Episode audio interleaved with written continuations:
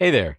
A little while ago, I got to talk with this widely beloved dude. My name is John Green, and I'm a writer and YouTuber. Now, John Green, writer, may be the most likely to ring a bell.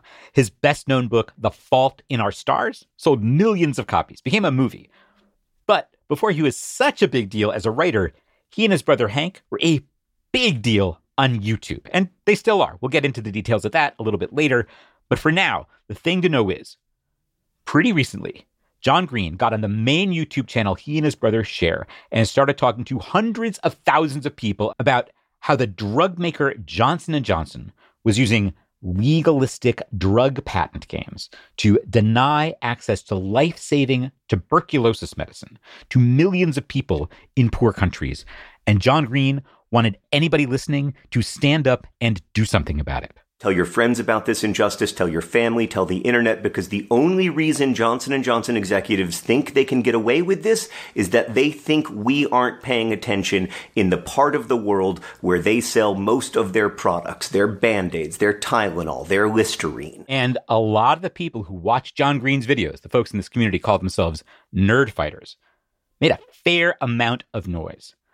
And a few days later, Johnson & Johnson seemed to blink. The company issued a statement saying it would allow a cheaper generic version of that TB drug to be more widely distributed. Here's John's brother Hank from their next YouTube video. And this happened in a week, John. You made a video on Tuesday. It's Friday right now. I'm really proud to be a part of this community. I'm really proud to be your brother. I mean, that is a super fun story that we're gonna get into. How a self proclaimed nerd raised an internet posse to influence a global pharma giant into doing something pretty decent sounding. We're definitely gonna tell that story. But that story is just a first impression, because the whole thing is bigger and way more complicated. As John Green would tell you, as he told me, he was just adding his bit to a global movement to advocates and lawyers in places like India, for instance, that have been doing the heavy, heavy lifting for years. And of course, to understand any of this, we're going to have to get into how pharma companies use drug patents and what it means. And that is part of where this story comes home. As John Green mentioned in his video, the story of this tuberculosis drug wouldn't normally draw a lot of attention in the US. TB isn't one of our top health issues, but the mechanisms at play with this tuberculosis drug, the patent games, are some of the same mechanisms that make so many drugs here so expensive. Drugs like Humira and insulin and pretty much everything else. And here's what's actually the most interesting part. Behind the first impression version of this story, nerds in the US rally their online posse for people in what's called the Global South. There's a story about people and ideas from the Global South coming here to save the US from our own messed up drug patent system. Because they figured out that unless we save ourselves, they're screwed too.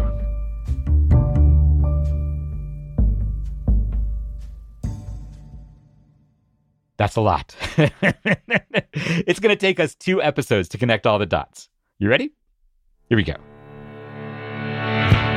This is an arm and a leg, a show about why healthcare costs so freaking much and what we can maybe do about it. I'm Dan Weissman. I'm a reporter. I like a challenge. So, our job on this show is to take one of the most enraging, terrifying, depressing parts of American life and bring you something entertaining, empowering, and useful. And so, let's start with John Green, YouTuber. John and his brother Hank were among the people who invented the idea of being a professional, quote unquote, creator on the internet. Maybe kind of by accident at first, but they were hugely successful at it. In 2007, they started posting video messages to each other on this still kind of new website called YouTube. They thought a few hundred people might be interested if they kept it up for a year. And then Hank posted a song about waiting for the last Harry Potter book to come out. I'm getting kinda petrified. What would Ron do if Hermione died or if Voldemort killed Hedwig just for yucks? It got a million views, which early YouTube, that was huge. And they were off. Today, that original YouTube channel has more than three and a half million subscribers. Hank now manages more than 100 full time employees and a whole bunch of contractors. And, you know, It's impossible to sum up the thousands of videos they've created. Good morning, John. Today we're going to be making cinnamon toast two different ways. Good morning, Hank. It's Tuesday, so I need your help with the thing I'm working on. I need to learn some jokes, but not just any jokes. But it's fair to say digressive, ranty arguments are kind of a staple. Good morning, Hank. It's Tuesday. I kind of hate Batman. Good morning, John. You pretty much got Batman entirely wrong. Batman is just a rich guy with an affinity for bats who's playing out his insane fantasy of single handedly ridding Gotham of crime. How is that heroic? Of course, I know that your video on Tuesday wasn't really about Batman, it was just using Batman as a tool to say something. The arguing may have something to do with why they call their community nerd fighters, but the idea is more that this is a community of nerds fighting for something. As they put it, fighting to reduce the amount of suck in the world. Partly by producing things that can be amusing and sweet and thoughtful, but also by giving money to worthy causes and encouraging others to do the same. Every year since the beginning, they've hosted a kind of online telethon called the Project for Awesome. Good morning, Hank. It's Thursday, December 17th, 2009. Time for the Project for Awesome. Hooray! Oh, ow. I got too excited about the awesome. And it is super interactive. People upload videos pitching their favorite charities, they vote, they give. They've raised more than $30 million, and a lot of it has gone to an organization called Partners in Health, which provides incredibly effective health services in places like Haiti and Sierra Leone. And just to indulge my own tendency to nerdy digression here, a book about Partners in Health and its founder, Paul Farmer, is one of my favorite books of all time. It's called Mountains Beyond Mountains. And when we finally do start a book club, and I haven't forgotten making that suggestion here, I want to nominate it as one of our first picks. Anyway, the Green brothers are huge supporters of Partners in Health. And then three years ago, John started one of his weekly videos this way. Good morning, Hank. It's Tuesday. So, over the next five years, our families are donating $6.5 million to Partners in Health Sierra Leone. Also, we need your help. But And here's where we get to tuberculosis. In the run up to that commitment, John Green visited Sierra Leone with his wife, Sarah, and met some of the folks there from Partners in Health. And here's how he told the story to me. I'm not going to interrupt. On the last day, two of the physicians from Partners in Health who we were visiting with said, Hey, if it's not a big deal to you, we'd really like to stop by this TB hospital on the way back to the capital because we have the, a case we're really concerned about. And I said, yeah, of course, I'm not going to get in the way of actual doctoring. so, but I, I, you know, I didn't think much of it at the time. So we get to this TB hospital and immediately upon arriving, the doctors go off to do doctor stuff. And Sarah and I are just sort of sitting there, and this uh, little nine year old boy who tells me his name is Henry, which is my son's name. At the time, my son was nine, kind of grabs me by the shirt and starts walking me around. And he takes me to the lab, shows me how to look into the microscope to see if a specimen has tuberculosis, introduces me to the lab technician. He takes me to the patient wards. He takes me to the kitchen where they make the food. He takes me all over the hospital. And then eventually I end up in the room where the doctors are and uh, and the and the kid has departed. And I said, you know, I just spent thirty minutes with an extraordinary child named Henry, and he gave me a tour of the whole facility, and I have no idea who he is. Is he somebody's kid? Is he a doctor's kid? And one of the doctors said, you know, that's what I thought when I first got here uh, about Henry, because he does seem like that. And actually, he's the case that we're so concerned about that we um, needed to come here. And he wasn't nine, he was 16. He was just really stunted and emaciated by tuberculosis. And um, even though he was feeling pretty good at the time, the doctors knew that his treatment for multi drug resistant TB was failing and that he needed access to a new cocktail that included bedaquiline, this drug that's been around in the US since 2013, but was at the time totally unavailable in Sierra Leone. And so that was my introduction to TB and we were on our way to the airport and I said, what's to, what's to happen to that kid? And they were like, it's to be a difficult path for him. Um, if we can't get, if we can't get the new treatment cocktail to him, he has a very low chance of survival. So that's the beginning of the story for me is meeting Henry.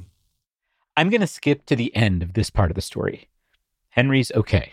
He's alive because he did get the drug cocktail that included bedaquiline.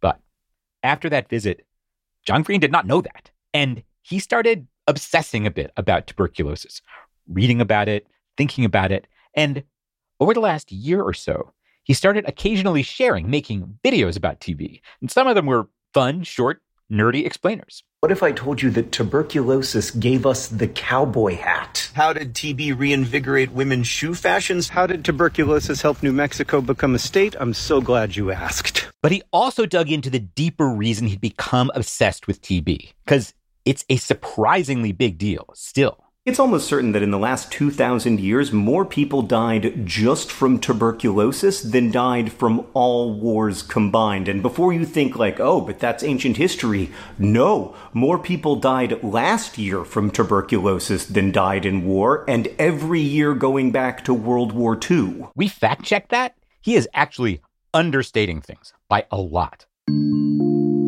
TB is a growing problem.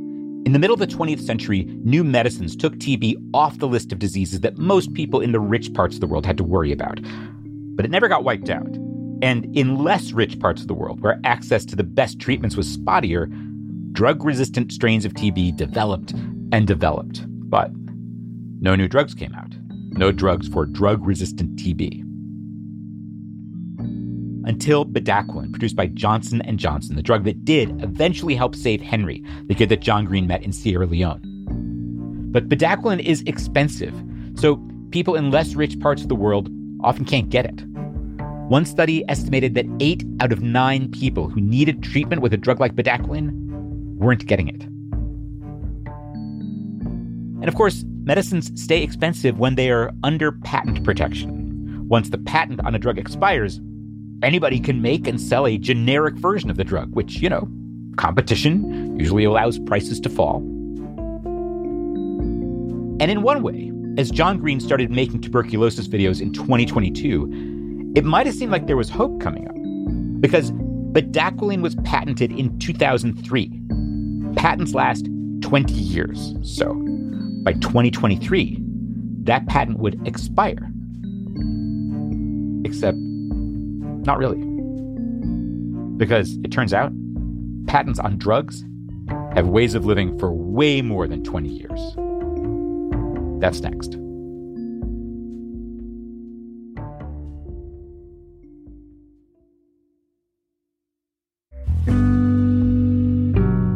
This episode of An Arm and a Leg is produced in partnership with KFF Health News. That's a nonprofit newsroom that covers healthcare in America. KFF Health News are amazing journalists. Their work wins all kinds of awards every year. I'm honored to work with them. We'll have a little more information about KFF at the end of this episode.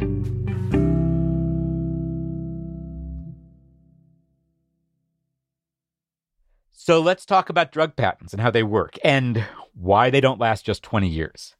And this is something my colleague Emily Pisacreta has been interested in for a long time. It's true. As I've said before on the show, I'm an insulin dependent diabetic. If I can't get insulin, I'm literally dead. And the insulin out there now is super expensive. And it got that way in part because of the kinds of patents on it, even though some of those patents are way more than 20 years old. So, Emily, you've got a big interest in this question. How can a patent last more than 20 years? And Dan, my answer to that question is a riddle. When is a patent not a patent? Uh, okay, I give up. When is a patent not a patent? When it's 74 patents. Okay, yeah, this riddle's going to need some explaining. Okay, so for a while, I used an insulin called Lantus. It's a once a day, long acting insulin made by the French company Sanofi. Sanofi first patented Lantus in 1994. So that should mean it's out of patent protection by the end of 2014, right? Uh huh. Except, according to a report from a few years back, Sanofi actually filed for 74 patents on Lantus. And a lot of those patents were filed way after 1994. So, one patent from 1994 would have lasted until 2014. 74 patents could have lasted until 2031. Ah, hence the very specific answer for your riddle. I mean, I knew the principle. These insulin products have multiple patents on them, but 74 is more than I'd imagined.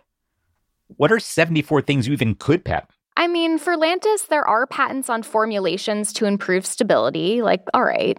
But there are also patents on the pen cartridge that Lantus comes in. And inside of that, a whole bunch of patents on the drive mechanisms, like the little plastic piston that lets you pick the right dose. These kinds of things. Okay, now I noticed you said those 74 patents could have lasted till 2031. That's right. As it turns out, in the case of Lantus, another drug maker actually did fight some of Sanofi's later patents and won. But more often, and I mean a lot more often, simply filing for a patent is enough to keep generic makers away. Oh, yeah, well, sure. Like, who wants to spend money fighting a patent lawsuit when you could just, you know, manufacture some other generic drug? And of course, this is not just insulin. Oh, this is the standard practice. This happens with every drug. That's Tahir Amin, one of the big global experts on drug patents. Tahir is the CEO and co founder of a nonprofit called I-MAK, which stands for the Initiative for Medicines Access and Knowledge. We work on building a more just and equitable access to medicine system. The report that documented 74 patents on Lantus, that one insulin I used to use, Tahir's group wrote it. And Tahir says this is business as usual because it means big money. Particularly when you're talking about some of the drugs that you see in the US market, like for rheumatoid arthritis, these are worth billions of dollars. Tahir's group did a study on the 12 best selling drugs in the US. They had an average of 131 patents each. If all of those patents stick, that's an average of 38 years of patent protection. So maybe we should update your riddle. When is a patent not a patent? When it's 131 patents. Yeah, activists and experts call this kind of thing patent thicketing or evergreening. You know, I've been reading up on this too. Drug companies have their own name for this practice. They call it life cycle management. Wow, what a term of art. And actually, bedaquiline, the TB drug, is a great example. In 2014, Tahir did what they call a patent landscape on bedaquiline, mapping all of the different patents that J&J filed around the world. We all knew that with the advent of multiple drug resistance TB, we need to know how we're going to get these drugs to the communities and the countries that they need them most. He identified a long list of patents that J&J filed, and the most important was the original formula for the drug, set to expire in 2023. And the second most important patent was on something called the salt formulation for the drug. Salt formulation. Yep, and it's kind of worth getting into the weeds here just for a second, because this sort of thing is at the absolute heart of these drug patent games. When you develop a drug, the first step is finding a molecule that works in a test tube, that does the thing you want, like kills the germ. That's going to be the first patent, that molecule. But the molecule isn't medicine. You have to develop it, formulate it, so that it's actually more bioavailable, that it can get into the bloodstream and, and do whatever biological activity that it does. And this is classic organic chemistry stuff that is routine. It's routine. So, what he's saying here, and other experts agree, by the way, identifying a salt formulation that can work as medicine isn't where the innovation is. And most importantly, it doesn't have to take a long time. But J&J didn't apply for their secondary patent on it until a full 4 years after their initial patent. I have started reading about life cycle management, you know, what the pharma industry calls all this. And what you're talking about here is literally the playbook. Like one lawyer has advice about when to file this kind of secondary patent. Here's what he says, quote, You'll want to do this as late as possible, but before clinical trials. If company X can hold off filing for two or three years during the drug discovery phase, it will buy more time on the back end of the patent's term. Yeah, and J&J waited 4 years, so a little extra. And we asked Johnson & Johnson, "Hey, did you put off filing a secondary patent on the salt formulation to uh, stretch out your patent rights?" Uh, we haven't heard back. So, TB advocates kind of had their eye on July 2023 because in July 2023, the original patent that Johnson & Johnson had on bedaquiline was set to expire. And the secondary patent, the sort of basic add-on, was going to be the next big obstacle. So back to John Green.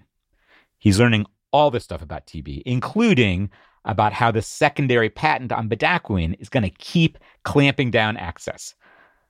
And he's making all these TB videos, but it's not like he has some kind of big plan. But the for me, you know, this is all I was thinking about. It was the first thing I thought about in the morning and the last thing I thought about before I went to sleep is how did we end up in a world where the world's deadliest infectious disease is largely ignored in the richest parts of the world? and he was getting kind of discouraged. I felt powerless before it. And this is one of the real lessons for me is that I felt like, well, what, what are we going to do? It's not like Johnson Johnson is going to like abandon the idea of secondary patents, right? I mean, he knew secondary patents can be worth billions of dollars.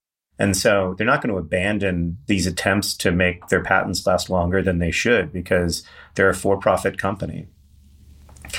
And I felt really, yeah, I just felt powerless. And then, earlier this year, something changed. It was not something that John Green or an army of nerds could have done or could have done anything about. It was done by India's patent office, responding to a legal challenge brought by two young women who had survived tuberculosis, one from India, one from South Africa. And it was based on legal work that our new pal Tahir Amin and others did in India almost 20 years ago. And it gave John Green an idea of how an army of nerd fighters could join this battle. That's next time on An Arm and a Leg. Till then, take care of yourself. This episode of An Arm and a Leg was produced by Emily Pisacreta and me, Dan Weissman, with help from Bella Chakowski and edited by Ellen Weiss. Daisy Rosario is our consulting managing producer. Adam Raymonda is our audio wizard. Our music is by Dave Winer and Blue Dot Sessions. Gabrielle Healy is our managing editor for audience. She edits the First Aid Kit newsletter. B. Bosco is our consulting director of operations. Sarah Balma is our operations manager. An Arm and a Leg is produced in partnership with KFF Health News, formerly known as Kaiser Health News. That's a national newsroom producing in depth journalism about healthcare in America and a core program at KFF, an independent source of health policy research, polling, and journalism. Yep, you did hear the name Kaiser in there, and no, KFF is not affiliated with the healthcare giant Kaiser Permanente. They share an ancestor. It's a fun story. You can learn more at armandalegshow.com slash KFF. Zach Dyer is senior audio producer at KFF Health News. He is editorial liaison to this show. Thanks to Public Narrative. That's a Chicago based group that helps journalists and nonprofits tell better stories for serving as our fiscal sponsor, allowing us to accept tax exempt donations. You can learn more about Public Narrative at www.publicnarrative.org. And thanks to everybody who supports this show financially. If you haven't yet, we would love for you to join us. The place for that is armandalegshow.com slash support. That's armandalegshow.com slash support. Helps us out a lot. So thanks for pitching in if you can, and thanks for listening.